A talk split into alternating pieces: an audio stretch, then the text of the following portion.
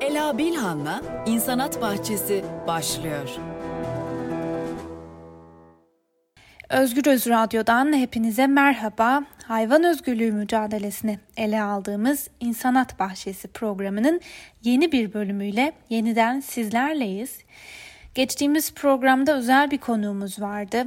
Hayvan hakları adına verdiği mücadeleyle de tanıdığımız ve Deneye Hayır Derneği'nin de kurucu üyelerinden biri olan Doktor Oğuz Kınıkoğlu ile hayvan deneylerini hayvan hakları açısından ele almıştık. E, tabii ki kendisi bir doktor da olduğu için e, bu hayvan deneylerinin tam olarak ne olduğuna, nasıl sonuç verdiğine birebir yakından şahit olan biri olarak bize sürecin aslında ne kadar da büyük bir hayvan hakları e, ihlaller zinciri olduğunu anlatmıştı.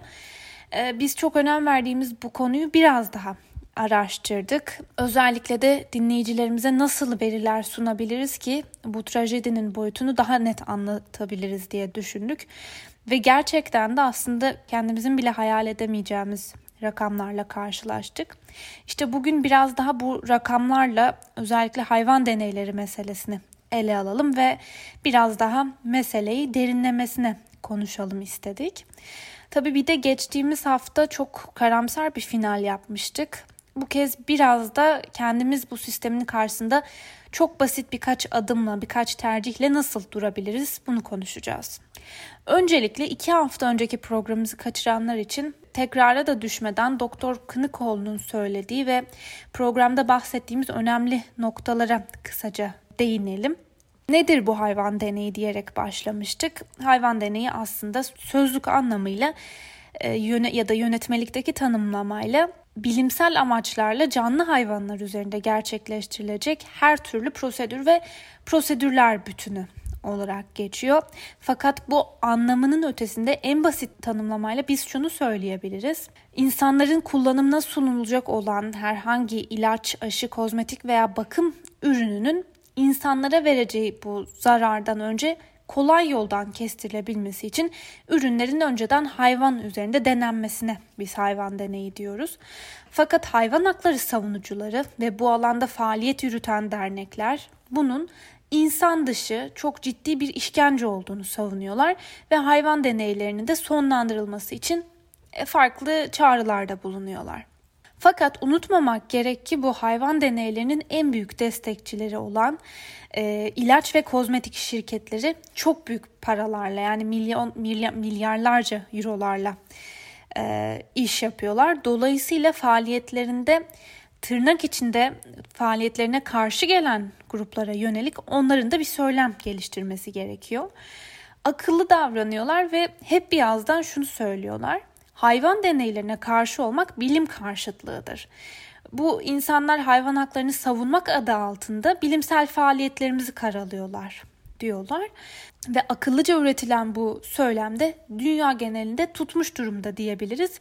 Çünkü bütün dünyada hayvan deneylerine karşı olduğunu söyleyenler e, bu bilim karşıtlığı argümanıyla karşılaşıyorlar. Bu konuyu da geçen hafta Doktor Oğuz Kınıkoğlu'na da sormuştuk. Şu cevabı almıştık. Kısaca hatırlayalım.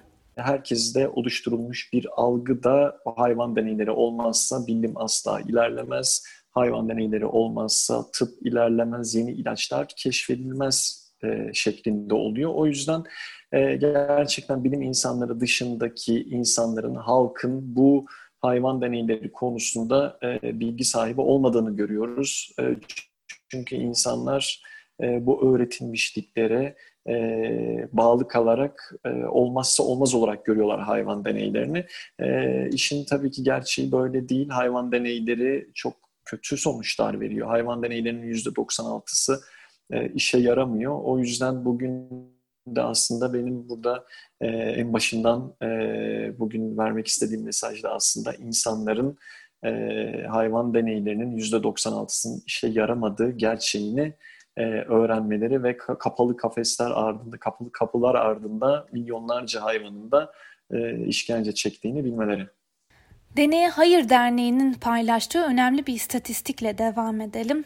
Deneye Hayır Derneği şu anda Türkiye'de bu alanda yürüttüğü yani hayvan deneyine karşı e, yürüttüğü faaliyetlerle hayvan hakları adına öncü olan derneklerden bir tanesi.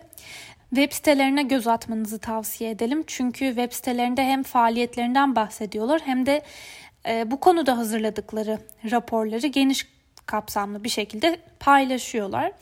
Mesela derneğin verilerine göre dünya çapında her yıl deneylerde en en az 100 milyon hayvan kullanılarak işkenceye maruz kalıyor.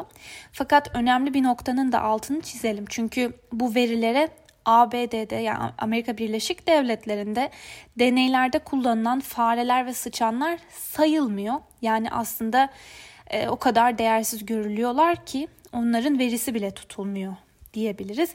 Tabi bu aynı zamanda bu dünya genelinde bir yılda kullanılan e, hayvan sayısının 100 milyonun çok çok üstünde olduğu anlamına da geliyor. Peki hayvan deneylerinde hangi hayvanlar kullanılıyor? Ee, bizim aklımıza normalde sadece sıçanlar veya fareler geliyor olabilir ama bu durum biraz daha farklı. Çünkü omurgalı veya omurgasız tüm insan dışı hayvanların kullanılabildiği biyomedikal araştırmalarda e, 9 tür e, sıkça tercih ediliyor. Onlar da şu. Fare, sıçan, kobay, Çin hamsterı, tavşan, köpek, kedi, insan dışı e, tüm primatlar yani maymun türleri ve balıklar. Bunlar en sık tercih edilen, deneylerde en sık tercih edilen hayvanlar. Peki deneylerde kullanılan hayvanlara ne oluyor diye sorarsanız bunun iki cevabı var.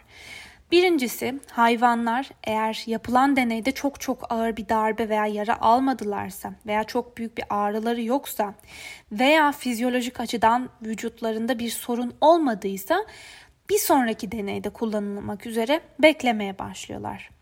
İkinci senaryoda şu, hayvan eğer orta veya şiddetli acı, eziyet veya ıstırap yaşıyor veya vücudunda kalıcı hasarlar var ise bu hayvanlar öldürülüyor. Bu noktada şunu sormak lazım. Nasıl öldürülüyor bu hayvanlar? Çünkü bu da kendi içinde bambaşka bir trajedi. Deneye Hayır Derneği'nin web sitesinde yine bununla ilgili bir tablo hazırlanmış e, okuyabildiğim kadarını doğrudan aktarayım. Çünkü bence çok önemli trajedinin boyutunu göstermesi açısından. Mesela deneylerde bir kedi kullanıldı ve artık bir sonraki deneyde kullanılamayacak hale geldiği için öldürülmesi gerekiyor. Bu kedi nasıl öldürülüyor? Şöyle yazıyor. Gerekli durumda önceden sakinleştirici verilerek anestezi doz aşımı bir seçenek. Özel bir ekipmanla elektroşok uygulayarak öldürmek bir seçenek. Beyin sarsıntısı veya kafaya, kafaya darbe indirerek e, öldürmek bir seçenek. Uygun tüfek tabanca ile deneyimli nişancılar tarafından saha şartlarında öldürülmesi de bir ayrı alternatif. Köpek örneğine gelelim. Yine gerekli durumdan önce sakinleştirici verilerek anestezi doz, doz aşımı bir seçenek. Özel ekipmanıyla elektroşok gibi gibi bunun da böyle maddeleri var. Mesela tavşanda durum biraz daha korkunç. Anestezi doz aşımı yine burada bir alternatif oluştururken boyun kırma e, da bir seçenek. Mesela büyük memeli hayvanlara gelelim. Gerekli durumda önceden sakinleştirici verilerek anestezi doz aşımı, özel ekipmanla elektroşok, inert gazlar ki bunlar sadece domuzlar için geçerli veya uygun tüfek veya tabancayla öldürmek. İnsan dışı primatlarda yani maymunlarda da gerekli durumda önceden sakinleştirici verilerek öldürülüyormuş. Kemirgenlerde durum yine biraz farklı. Karbondioksit ki yalnızca yeni doğan evresinden sonraki kemirgenlerde kullanılabiliyor bu. Boyun kırmak bir seçenek. Kafaya darbe ve beyin sarsıntısı bir seçenek. Bir de başın kesilmesi var. Diğer yöntemler mümkün değilse diye parantez içinde de belirtilmiş. Bunlar deney sonrasında öldürülmesine karar verilen hayvanların nasıl öldürüldükleriyle ilgili hazırlanan bir e, tabloydu. Deneylerde kullanılan hayvanlar ya öldürülüyor ya da sonraki deneyde kullanılmak üzere hazırlanıyor dedik. Ama bu az önce de bahsettiğimiz Deneye Hayır Derneği bence çok önemli bir proje hazırlamış bununla ilgili. Projenin adı Latte projesi. Bu projeyle beraber deneylerde artık kullanamayacak hale gelen hayvanların öldürülmesi yerine onları sahiplendirmeyi hedefliyorlar. ve aktif olarak da sıçanlar da dahil olmak üzere hayvanları sahiplendiriyorlar. Yani eğer siz de e, deneylerde kullanıldıktan sonra öldürülmesine karar verilen bir köpeği, kediyi, sıçanı, fareyi veya herhangi bir kemirgeni e, sahiplenmek isterseniz Deneye Hayır Derneği ile iletişime geçebilirsiniz. Projenin ismine gelelim. Latte projesi çok özel bir yerden geliyor. Çünkü öncelikle latte'nin açılımı laboratuvardaki tüm türler evlere gibi önemli bir sloganı da içinde barındırdığı gibi daha önemlisi latte aslında gerçek bir sıçan ve uzun süre hayvan deneylerinde işkenceye maruz kalmış bir sıçandan bahsediyoruz. Fakat bu yine bahsettiğimiz Deneye Hayır Derneği'nin çabalarıyla Latte yani bu sıçan deneyden sonra öldürülmüyor ve derneğin başkanı tarafından sahipleniliyor ve hayatının kalanını da acısız bir şekilde bu dernek başkanının yanında geçiriyor. Ve bu deneyimi de Doktor Oğuz Kınıkoğlu bizim programımızda şöyle anlatmıştı. Latte bir laboratuvarda üzerinde deneyler yapılmış, parazit deneyleri yapılmış bir sıçan. Ee, bir şekilde oradan çıkıyor ve e, arkadaşımızın evine geliyor Latte ve orada yaklaşık bir buçuk e, sene boyunca kendisiyle beraber e, laboratuvar şeyde e, şiddetsiz ve sevildiği bir ortamda e, yaşıyor. E, tabii ki aynı zamanda da bu Türkiye'deki deney mücadelesi içinde, Deney Hayır Derneği içinde, her birimiz içinde çok farklı bir yere sahipler. Onun için bir çocuk kitabı yazıldı e, ve onunla hepimizin bir e, buluşması, bir görüşmesi de olmuştu Latte ile. Gerçekten insanların gözünde bir laboratuvar faresi çok korkunç görünüp böyle insanların uzaktan bakmaya korktukları bir hayvan gibi gelirken onunla birebir iletişim kurduğumuz zaman, onun ellerini gördüğümüz zaman, onun kaju tutuşunu gördüğümüz zaman e, onun da gerçekten insanların evlerinde beslediği kediden, köpekten bir farkı olmadığını aslında e, fark ediyorsunuz, görüyorsunuz.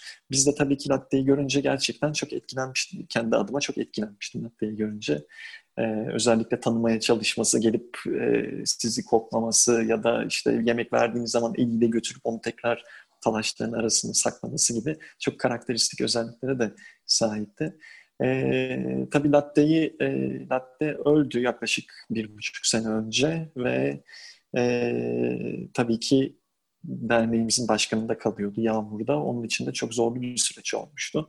E, sonrasında yine Latte gibi hayatının geri kalanını e, daha e, güzel şartlarda sevildiği ve zulüm görmediği bir ortamda e, diğer hayvanlarda neden yaşamasın diye düşündük ve Latte'nin ismini böyle bir projeye verdik. Hatta e, çok da oturdu diyebiliriz çünkü laboratuvardaki tüm türler evlere projesi oldu bu da.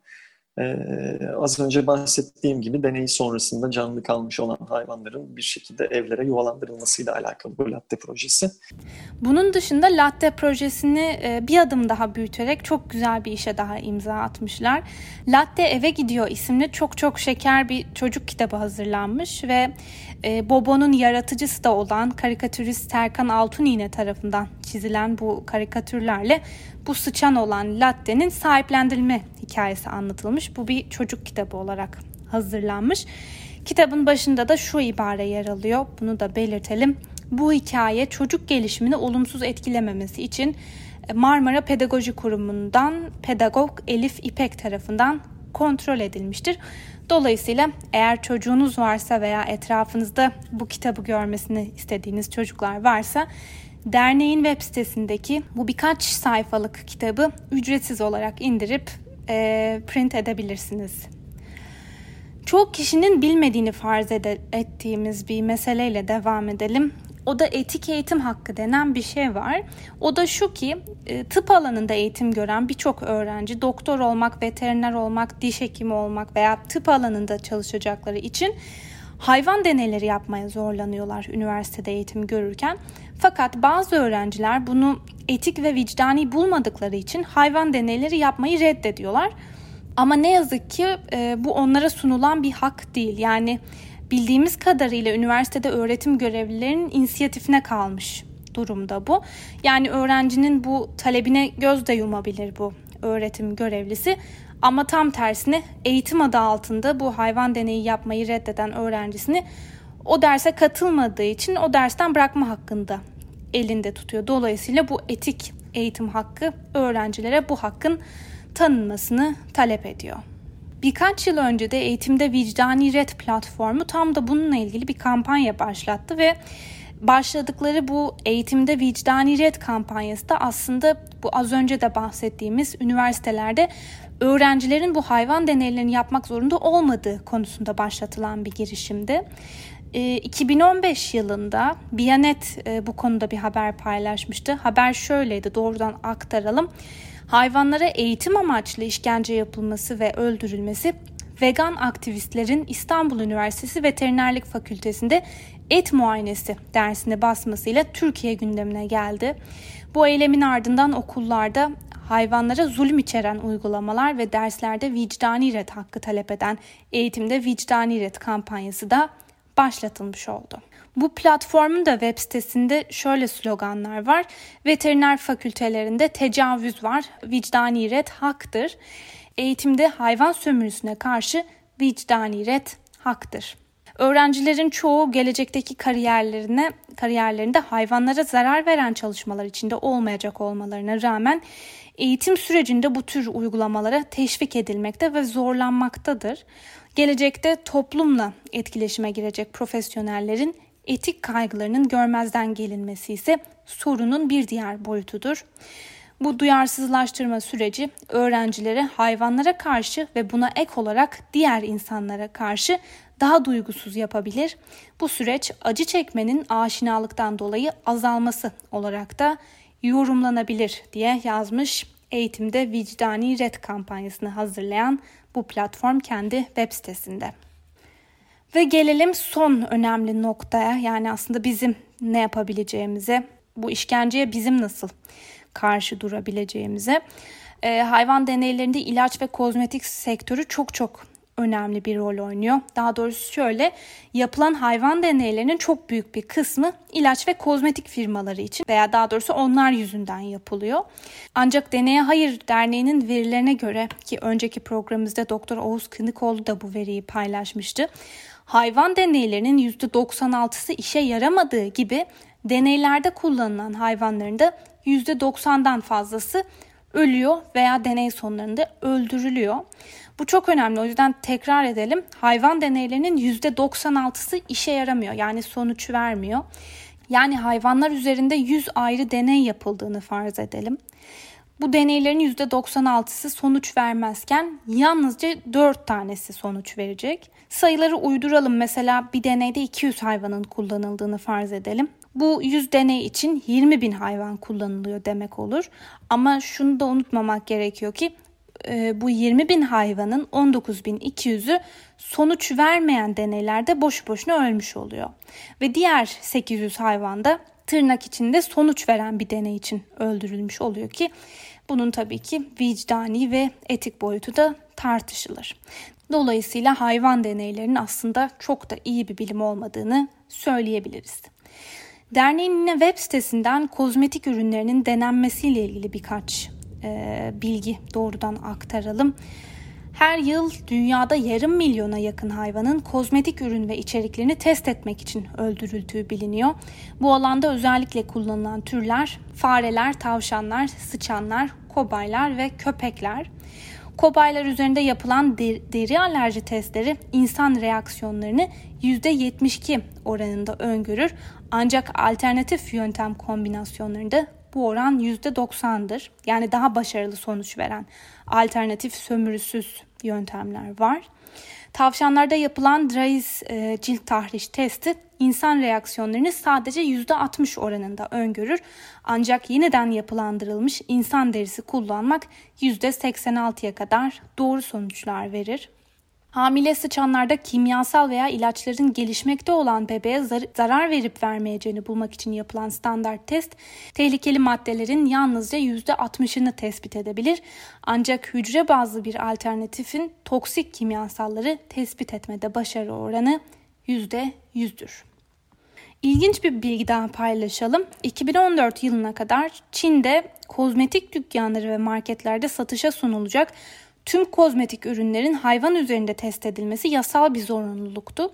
Ancak firmalar bu zorunlu testleri kendileri yapmasalar bile hükümete ait olan ve alternatif yöntemlerin kullanılmadığı laboratuvarlarda bu ürünleri test edebiliyordu. Ve 2014 yılında mevzuatta yapılan bir değişiklikle ülke içinde yani bu kabul edilmiş güvenli içerik e, listesiyle üretilen kozmetik ürünlerin hayvanlar üzerinde test zorunluluğu kalkmış oldu. Ancak yurt dışında üretilen ve burada satılan ürünler için hayvanlar üzerinde test şartı hala değişmiş değil. Peki son olarak biz bu zulmün karşısında tek başımıza durabilir miyiz? Ee, tabii ki bütün zulme engel olamayız ama bir politik duruş olarak çok basit ama çok önemli birkaç hamleyle, birkaç tercihle bu sisteme evet karşı durabiliriz. Nasıl? Ee, mesela aldığımız kozmetik ürünlerin arkasını okumakla başlayabiliriz. Ee, evet hayvan deneyleri sadece kozmetik değil, ilaç sektöründe de çok önemli bir yere sahip ama kozmetik ürünlerde çok önemli bir faktör. Hatta hayvan deneylerinin yarısından sorumlu olan bir sektör. Dolayısıyla yapacağımız şey aslında çok basit. Alışverişe gittiğimizde aldığımız ürünün ki bu bir şampuan, krem, diş macunu, diş fırçası, gargara, saç kremi, duş jeli, e, tıraş bıçağı, tıraş köpüğü, pamuk, parfüm, deodorant veya herhangi bir makyaj malzemesi veya aklınıza gelebilecek diğer her türlü ürün olabilir. Bunların tek yapmamız gereken bu ürünlerin arkasını çevirip arkasını kontrol etmek. Eğer arkasında cruelty free yani zulümsüz yazısı varsa veya e, bir tavşan işareti varsa e, bu ürünün hayvan üzerinde deney yapılmadığını gösteriyor. E, firmaların anlaştığı evrensel bir dil bu. Dolayısıyla dünyanın neresinde olursanız olun bu yazıyı veya bu tavşan işaretini e, görmeniz mümkün. Hayvanlar üzerinde deney yapmadığı bilinen çok ünlü birkaç markanın adında belki paylaşmak gerekir. Yani zannedilmesin ki yalnızca bir iki butik firma hayvan deneyi yapmıyor. Çünkü nedense öyle bir algı da oluşmuş durumda. Bu tür ürünlerin çok pahalı olduğuna dair bir algı var ve bu algının da bir şekilde kırılması gerekiyor. Örneğin hem başarılı makyaj ürünleri hem de şampuan veya duş jeli gibi diğer kozmetik ürünleriyle de bilinen Body Shop'un ürünleri hem uygun fiyatla hem de hayvan deneyi yapmamasıyla biliniyor. Tabi bu firmaların listesini de uzatabiliriz. İlk aklıma gelenleri söyleyeyim. Flormar, Essence, Golden Rose, Zara, H&M, Frosh, Isana, Aveda, Altera, Sleepy, Molpet, Wellness Beauty veya Herbal Essence gibi bu listeyi de uzatmak mümkün. Bu arada şunu da söyleyelim bitirmeden önce. Altera ve Isana yani Rossmann'ın kendi ürünlerinin de sömürüsüz olduğunu söyleyelim. Çünkü hem Türkiye'de hem de Almanya'nın her köşe, köşe başında bir Rossmann mağazası var. Dolayısıyla deney yapmayan bu ürünlere çok uygun bir fiyatla ulaşabilirsiniz. Ve son olarak ilaç sektörüyle ilgili de bir şey söyleyerek bitirelim. E, ilaçlara olan bağımlılığımız ve giderek artan e, ilaç talebi dünyada çok çok büyük bir sorun haline gelmişken ilaç kullanımımızı da aslında azaltarak hem kendimize hem de bu sektörde işkence gören hayvanlara çok büyük bir iyilik yapabiliriz diyelim ve bugünkü programımızı da burada noktalayalım. Bir sonraki programda çok daha önemli bir mesele gündeme gelmezse eğer kış aylarına da girerken kürk meselesini hayvan hakları açısından ele alacağız. Bir sonraki programı kaçırmayın diyelim. Hoşçakalın.